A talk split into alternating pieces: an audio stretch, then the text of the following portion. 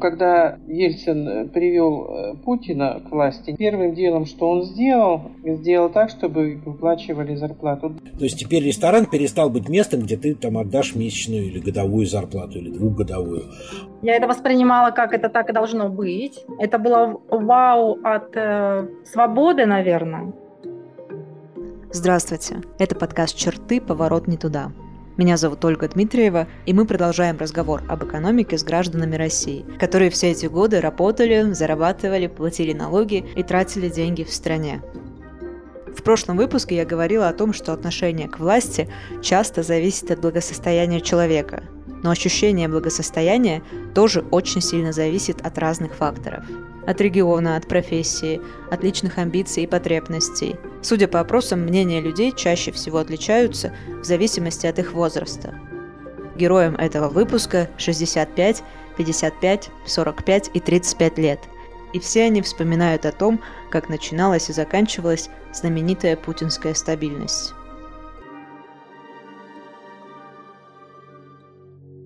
До того, как перейти к историям, я хочу поделиться рекомендацией. Не понимаете, что происходит в России? Вам в продолжение следует. Проект создал журналист «Новой газеты» Павел Каныгин. Вместе с командой коллег он помогает своим читателям и зрителям не утонуть в болоте российской пропаганды. Сами журналисты говорят о проекте, что главный формат продолжения – это разборы, где они увлекательно и доступно объясняют сложные явления и события. Почему россиян перестали любить в Грузии? Как детские травмы наших прабабушек, разрастаясь из поколения в поколение, влияют на нашу жизнь? Отличаются ли мечты россиян от того, что хотят люди в других странах? Как случилось, что в 90-е мы как общество снова выбрали авторитаризм и диктатуру? Все это темы последних выпусков продолжения следует. Ищите их на YouTube-канале и подписывайтесь на Telegram, чтобы не пропустить новые материалы. Продолжение следует – это журналистика, которую так и не смог уничтожить путинский режим. Война и преступления диктатуры в России должны быть отрефлексированы, чтобы никогда не повториться впредь. Ссылку на YouTube и Telegram проекта вы можете найти в описании к этому выпуску. Мы свернули не туда тогда, когда выбрали Ельцина. Это вот наша беда. Да, вы помните, когда он... Это Лариса. Ей 65 лет, родом она из Донецка, но большую часть жизни прожила в Красноярском крае. Зарплату не выплачивали по полгода годами. Все было взаимозачетами, все было бартером. Никакие ни детские ничего не получали. Вот хочется сказать, что пока мы тут внизу бегали и думали, чем сегодня накормить детей, наши гениальные либералы все дружно обогащались. Делили власть, все не могли прийти к консенсусу. Кто правее, кто яблочнее. Все вот эти наши, так сказать, команды, Немцовы, Гайдары и, и же с ними, Явлинские. Поэтому говорить о том, что мы как население что-то сделали не так, мы просто не знали, как выжить яркое воспоминание из детства о первом гипертоническом кризе мамы. И а это Рита. Ей 35. В 90-е она была ребенком и жила в поселке под Ханты-Мансийском. Уже как бы страшно. Папа, который бегает, это как бы двойной уровень опасности, потому что папа обычно не бегает вокруг мамы и не суетится. И я почувствовала от мамы запах алкоголя, а в нашей семье мама не пила, в отличие от папы. ну, то есть было понятно, что происходит что-то очень-очень необычное. И оказалось, что к уволившемуся уже папу сократили маму. Вот. Я узнала, что она осталась без работы. И это было для нее очень страшным, для папы очень страшным. И мне как-то передался, видимо, этот страх. В 90-е была реальная, очень небогатая жизнь, но не было ощущения бедности, было ощущение... Андрея вы слышали в самом первом выпуске нашего подкаста. Ему 55, всю свою жизнь он живет в Москве, и я решила снова поговорить с ним, потому что он до 2008 года поддерживал Путина, и мне стало интересно, как на это влиял его доход. Здесь ты просто ночуешь у них на полу. Голода близко не было, то есть ты можешь купить продуктов набор, но там, ну не знаю, ну какие-то деликатесы ты просто не покупаешь, и и не думаешь об этом, да, ты покупаешь куриные окорочка, какие-то сосиски, что-то еще, да, вот. Ну, было ощущение живой меняющейся жизни, где большинство людей живут так же, как ты, да, все твои друзья живут, как ты. Понятно, что там компьютер можно было купить, куда ты мог поехать. Я даже один раз в Чехию поехал. на поезде, разумеется. Но опять же, сам факт того, что я поехал в Чехию, тогда был тоже большой радостью. Так, я помню вот институтские годы, когда был банковский кризис, и это был вот как раз... Вот а это Анна. Ей 45, год, она финансист по образованию и живет в крупном городе в Центральной России. Банки закрывались, и эта сфера не ждала нас. И если были возможности как-то устроиться в банк, то это была очень маленькая зарплата, но абсолютно бесперспективно. Вот, ну, соответственно, это был рынок, кто там менеджеры, торговля, это хорошо развивалось. Поэтому вот высшее образование, да, сложно было с экономическим профилем, с финансовым. На самом деле тогда было сложно. Вот это объявление, которое дали что каждый выживает как может, потому что у нас сегодня капитализм. Это государство теперь никому ничего не должно, а действительно ведь население понятия не имело, как жить при этом капитализме. И несмотря на то, что я вот экономист, нам не преподавали эту экономику, при которой мы должны были жить. Наши либералы, которые обогащались в это время усиленно, они тоже не думали о том, что нужно каким-то образом разъяснить населению и сказать, что вы имеете на все право, и государство вам также все должно. 90-е тоже были разными.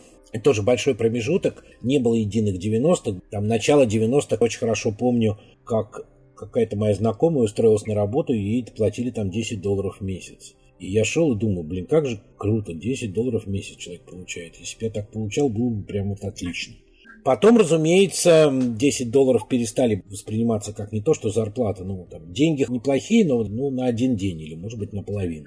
Вот, опять же, в 90-е там были периоды, когда перед кризисом 98 -го года как-то вот казалось, что тоже уже все стабильно. Ну, опять же, стабильно на том уровне. В рестораны ты не ходишь, туда ты не ходишь, туда ты не ходишь, но вот у тебя все, что тебе, как бы, условно говоря, нужно для жизни, плюс какие-то отдых, там, в том же Крыму, например. Потом был кризис 98 -го года, тоже на который была реакция. Я помню, как я купил, наконец-то, много-много брауншвейгской колбасы, которую я обычно не покупал, потому что она дорогая. Но поскольку доллар скакнул резко, там, в 4 раза, опять же, разные были 90-е, были 90-е, когда ты приходишь в магазин и видишь цены в долларах, а в конце уже какие-то появились цены в рублях. И вот можно было выгадать, купить брауншвейгскую колбасу, когда доллар подорожал в 4 или в 5 раз. Мне за проведение праздника для детей вот этой экспедиции, новогоднего мероприятия, мне подарили Марс, и я принесла домой это как какой-то большой трофей. Но уже там, учась в начальной школе, я понимала, что существуют вот эти юпи, чупа-чупсы, какие-то радуги,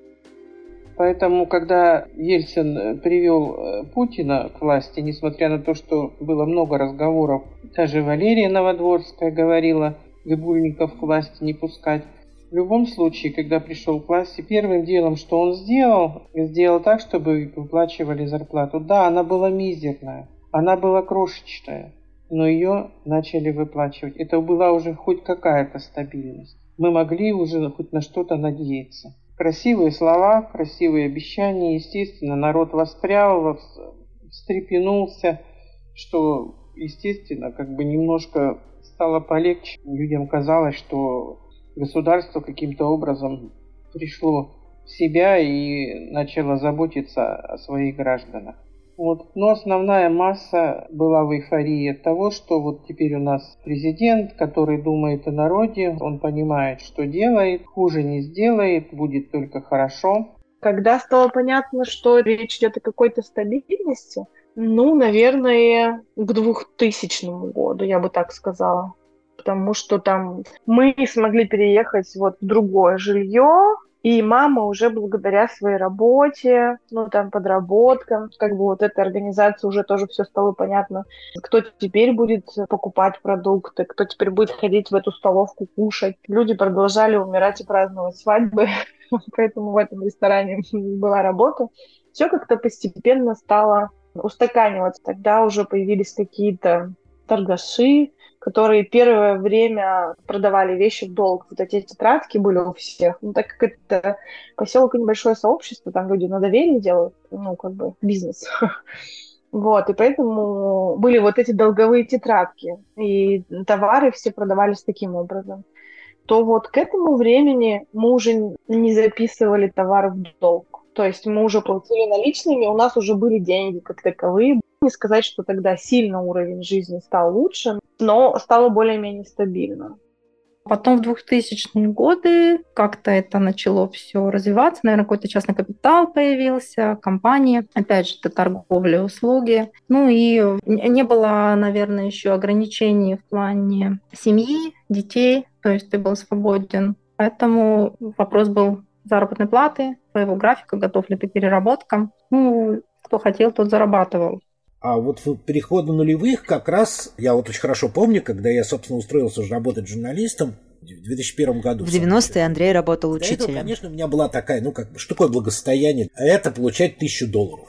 Я, например, иногда получал даже 400 в школе там, долларов, ну, в зависимости от его курса и нагрузки, которая у меня была иногда там у меня были зарплаты там 400, а перед отпуском к тебе вообще почти 800 давали. То есть какие-то деньги там скапливались. Но ну, 1000 долларов была огромной суммой. И вот зарплата в 1000 долларов в месяц казалась эталоном благополучия, переходом в другую категорию. Я вот помню, когда первый раз пошел журналистом работать, у меня была зарплата там, 800 или 900 долларов. И это прям было почти тысячи. И я вот вдруг ощутил себя очень богатым человеком. И я пошел в магазин рядом с домом и купил себе куриного рулета, вот, каких-то таких деликатесов купил, какой-то ветчины. Ну, вот это было благополучие. И мне казалось, что все на меня смотрят как на богача. Потому что, ну, когда я видел, как кто-то покупал куриный рулет, то это был богач. И я был очень горд собой, что я теперь вот местный богач на районе. Мне бы хотелось сказать, что вот мы, когда начинаем о чем-то говорить, мы как-то меньше всего думаем о том, как внизу вот люди выживают. Вот это началось вот уже с того, когда немножко всем показалось, что будет стабильность. Люди начали брать кредиты для того, чтобы купить и жилье, и машины, и все остальное. Что вот теперь, раз уже зажили, то уж теперь точно выплатим. Потом в течение нулевых, понятно, что моя зарплата чуть-чуть росла, я уже стал получать тысячу, потом 1200, потом 1300. В итоге моя зарплата уже в 2005 году была где-то 3000 долларов. Но, впрочем, это было 90 тысяч рублей. Ощущение благополучия создавалось не только из-за роста уровня жизни и зарплаты, а еще из-за окружающей структуры. Да? То есть теперь ресторан перестал быть местом, где ты там отдашь месячную или годовую зарплату, или двухгодовую сложилась такая структура, которая похожа уже на нынешнюю. Да? Понятно, что, опять же, ассортимент э, блюд, который был в этих ресторанах, был довольно однообразен, да, вот этого вот нынешнего изобилия не было, но это было тоже все равно движение. Вот это вот ощущение движения, оно тоже было. В общем, да, я с работы стал ездить на такси, потому что это не очень дорого. Но главное, что вокруг потихонечку подрастало вот это тоже общее благосостояние, да, уже в магазине, где я покупал куриный рулет, там уже куриный рулет стал обычной едой для обычных людей, да, то есть все покупали его. Но это нефтяной край. Напомню, речь идет о Ханты-Мансийском автономном округе. Губернатор Александр Васильевич Филипенко, мне кажется, до сих пор все помнят и любят те, кто там жил в то время. Вот, который как раз сделал там супер живок из деревянных дорожек в городе и двухэтажных деревянных домов которые представляли собой весь жилой фонд в городе, ну там пара пятиэтажек, это превратилось в какую-то такую североевропейскую сказку. Мой друг, который тогда работал в гостинице, как раз, которая принимала зарубежных гостей в городе, они, прибывая в Ханты-Мансийск, иногда спрашивали, какой валютой рассчитывается в городе, потому что, ну, там настолько было красиво, прекрасная архитектура, центр города вымощенный плиткой, травинка к травинке, газон, иллюминация. И, то есть это правда, ну, если даже сейчас зайти на Google карты и посмотреть, как выглядит Ханты-Мансийск, он выглядит примерно так же, как и там в начале 2000-х. То есть весь центр, основная застройка каких-то там музеев, огромных культурных комплексов, спортивных центров. Это все велось именно тогда. И успех тут понятно, чем был обеспечен. Это ну, процессы от э, добычи э, и продажи нефти и газа, и так как в тот момент просто деньги оставались на территории округа, и поэтому ощущение хорошего уровня жизни, оно там очень сильно присутствовало. Я сразу начала путешествовать. У меня интерес был к познанию мира, к расширению границ. И это вот на тот момент это были небольшие все-таки траты, несопоставимые с сегодняшним днем заработать можно было. Я не помню, чтобы это было там долгоиграющий проект на самом деле. Это было, наверное, в бюджете может быть одной даже зарплаты. У меня даже сохранены рассылки со смешными ценами. То есть, когда туры были, я не говорю про Москву, я говорю, когда еще до Москвы нужно отдать столько же, сколько от Москвы до конечного пункта. То есть, это всегда двойной был бюджет. 10-15 тысяч рублей. Это были полноценные туры на две недели, 14 ночей. Это не были урезанные там 7-8, как сейчас, 10-11. Вот полноценные там четверки, пятерки. И это было очень просто тогда. Туристических фирм было полно. Там вопрос был не денег, там вопрос был, наверное, вот этой вот информированности, да. Мы, большинство, народ такой как бы ограниченный в таких возможностях, да, то есть в, в информации как-то, что нам это недоступно, да куда нам, вот. Поэтому это вопрос был продвинутости, может быть, мышления, что я могу себе это позволить, спокойно пошел и обращаешься в агентство, как это раньше было, офис, четыре стола, менеджеры, спокойно подбираешь по параметрам тур и выезжаешь. Не надо было, как сейчас, продумывать э, маршруты, действительно там задумываться о бюджете и начать с того, какой был курс. То есть курс был, наверное, 34 рубля а может быть даже 28. Когда деревья были большими, зелеными, это вот то время, когда ты вспоминаешь, во-первых, это была молодость, во-вторых, это был доллар 28 рублей. Там было настолько, мне кажется, хорошо все с экономической точки зрения, что вот этот небольшой маленький город мог позволить себе привозить лучших московских режиссеров, ну так как я с детства была как-то погружена в культурный контекст, то и изменения я замечаю скорее в этой области. Я там еще учась в университете, это с 2006 по 2011 год, ходила на гастроли мастерской Петра Фоменко который привозил там свои лучшие спектакли. Мы слушали Георгиева не один раз в год, а несколько, который приезжал со своими концертами там. На международный кинофестиваль, ну, была супер хорошая программа, составлена там одним из лучших кинокритиков России. И привозили действительно качественное, хорошее кино. В общем, ты, живя там, как бы это сказать, привлекательнее, в очень отдаленном участке России, вообще не чувствовал себя выключенным из культурного контекста, ну, российского и, возможно, даже мирового, благодаря вот каким-то таким масштабным культурным событиям, проходящим в городе. Я это воспринимала, как это так и должно быть. Это было вау от э, свободы, наверное. То есть от свободы, действительно, от, от контраста от, ну, от египетский контраст вот все-таки с нашими там российскими просторами, российским климатом, глубинка, серое небо и аквариум, в котором ты плаваешь, вот эти экзотические рыбы у тебя тут на ладони. Где-то году уже в 2004-2005 сложилась такая ситуация, что я уже жил в центре, снимал квартиру на Чистых прудах. И там было два магазина, Азбука вкуса и Глобус гурме. Это два очень дорогих магазина. И когда ты приходишь и платишь за все очень дорого, ты вдруг начинаешь понимать, что ты, твое благополучие имеет обратную сторону. Ты постоянно куда-то деньги деваешь, они куда-то деваются. И что из-за отсутствия инфраструктуры ты не можешь покупать какие-то товары за нормальные деньги, да, твое благополучие исчезает. Вот это тоже был важный момент в ощущении благополучия. И вот это постепенно это начинало нарастать. Это многие тогда говорили об этом, что вот когда получаешь первые большие зарплаты, тебе прям очень-очень кайфово. А потом ты начинаешь ощущать, что твое благополучие не радует. И главное, оно не осознается тобой как благополучие. Оно осознается тобой как некий набор э, давящих на тебя проблем, потому что ты вроде бы можешь что-то себе позволить, на самом деле нет. Ты в магазин приходишь, и ты должен долго-долго рыться в полках, чтобы все твои деньги не ушли на, на, на самые элементарные продукты и так далее. Контраст был очень сильный.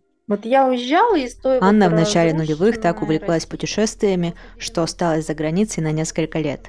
В Россию она вернулась в 2007 году. Когда я вернулась, это была другая немножко страна, как раз был чувствовался подъем, бум, бум строительства. То есть я приехала, ландшафт поменялся, город застроенный, дороги, аэропорт, торговые центры. Вот, наверное, новостройки, торговые центры, это было первое, что поменяло жизнь. Ушло вот это какое-то провинциальное и пришло такое современное. Почему для меня это было контрастом? Потому что Европа пришла сюда. То есть я приехала, и здесь я увидела вот эти признаки цивилизации я как бы в кавычках торговый центр не является признаком цивилизации, но я просто для вот хоть к чему-то, да, более цивильному, сервисному пришли, поэтому это было заметно. Автомобили, обновленный парк, европейские автомобили, японские, Соответственно, раз торговый центр, значит, это все... Не помню, что был такой ритейл, я имею в виду продуктовые магазины, сети какие-то, но по одежде уже начинали появляться, наверное, европейские бренды. Ну, соответственно, какая-то культура стиля людей более-менее стала появляться. Это был контраст, да. При этом, да, то есть в какой-то момент я начал ездить за границу. Кстати, вот очень любопытные тоже поездки за границу для меня в том числе были экономиями. Ну, то есть в Европе мне казалось, что все сильно дешевле. Я помню, когда я ушел с работы, я поехал жить в Биориц на три месяца. И внутренним моим обоснованием было, что в Москве я три месяца без зарплаты не проживу, а в Биорице отлично проживу. То есть это вот моя была поездка в Биориц. Заметьте, Биориц это ну, вот, тоже не самое дешевое место даже в Европе. Основалось мной как экономия. У меня было полное сознание, что Москва самый дорогой город в мире, что в Москве жить неудобно. А в Европе я себя чувствовал комфортным. Я тратил очень мало денег. Я прям ужасно радовался, ходя по европейскому Карфуру, потому что там очень много товаров за очень низкие деньги. Но тогда, не забывайте, тут очень важно помнить, что курс был до 2008 года был очень комфортный. Моя зарплата, еще раз говорю, в 90 тысяч. В общем, это было там 3 тысячи долларов.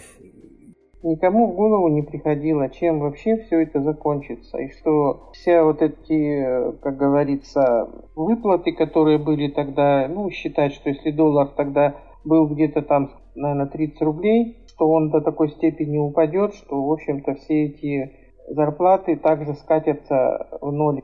Да, в общем, когда я была студенткой, с 6 по 11 год. По ощущениям, это были какие-то уже финальные жирные года ну, у меня не было уже тогда папы. Я жила в основном на пенсии по потере кормильца, но там был довольно хороший коэффициент. Плюсом у меня была повышенная губернаторская стипендия. Жила я в бесплатном общежитии, представленном двухкомнатными квартирами, где жила сначала. Вот тоже, кстати, классный показатель. По два человека, то есть это двухкомнатная квартира со своей кухней, санузлом, где ну, в каждой из комнат живет по два человека. За время того, пока я училась в университете, проживающих в комнате количество сменилось двух до четырех. И вот это какие-то незаметные вещи, которые постепенно, постепенно происходили с тобой, и это, знаешь, не как в 90-е, как я помню, вот то, что я рассказывала про родителей, что случилось все как бы единовременно. Раз, там, все деньги, которые родители копили годами, проживая на севере, сгорели. Раз, маму уволили с работы, папа тоже не работает, никаких предприятий не работает, непонятно, куда идти. Здесь все было как будто постепенно, и это, как знаешь, с курением э, и, и наркоманией. Это как будто тебе не так бабахало по голове, и ты поэтому как-то потихонечку подстраивался подстраивался. Но мы с моей подружкой по университету еще смеялись по этому поводу, что ту тушь, которую мы с ней покупали себе на первом курсе университета, выйдя на работу, мы уже не могли себе позволить.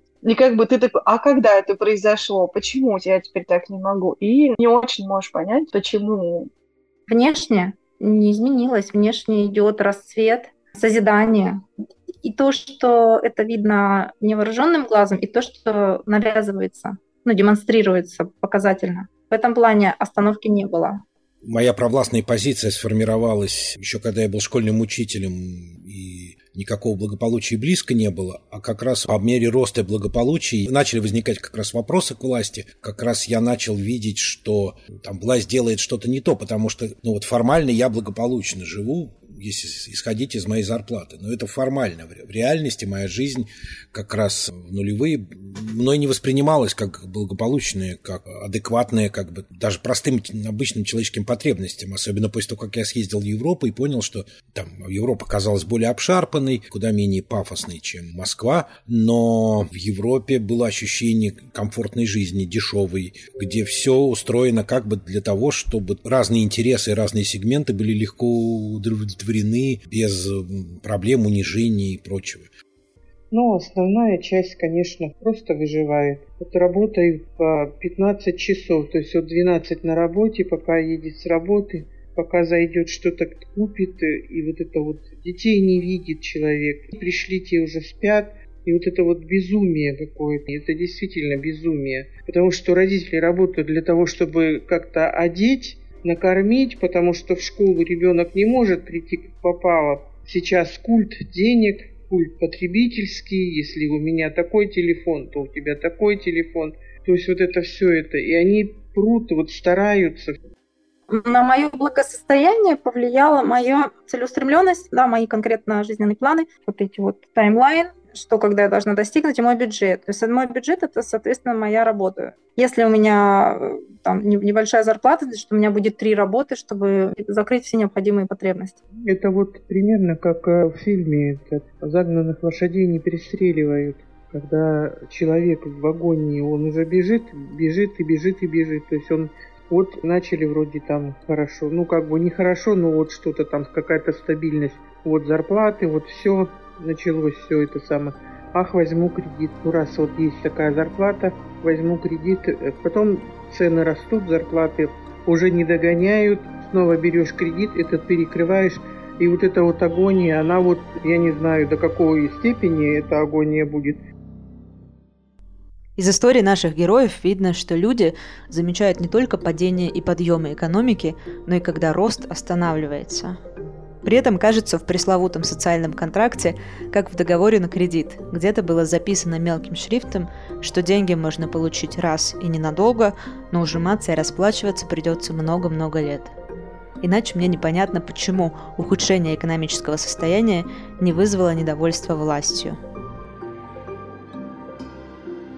Это был подкаст «Черты. Поворот не туда», и в следующих выпусках мы будем говорить о протестах. Подписаться на подкаст можно на любой удобной для вас платформе. Не забывайте, пожалуйста, оставлять оценки и комментарии. Ссылки на социальные сети черты есть в описании к этому выпуску. Обязательно пишите нам, если хотите поделиться воспоминанием или мнением.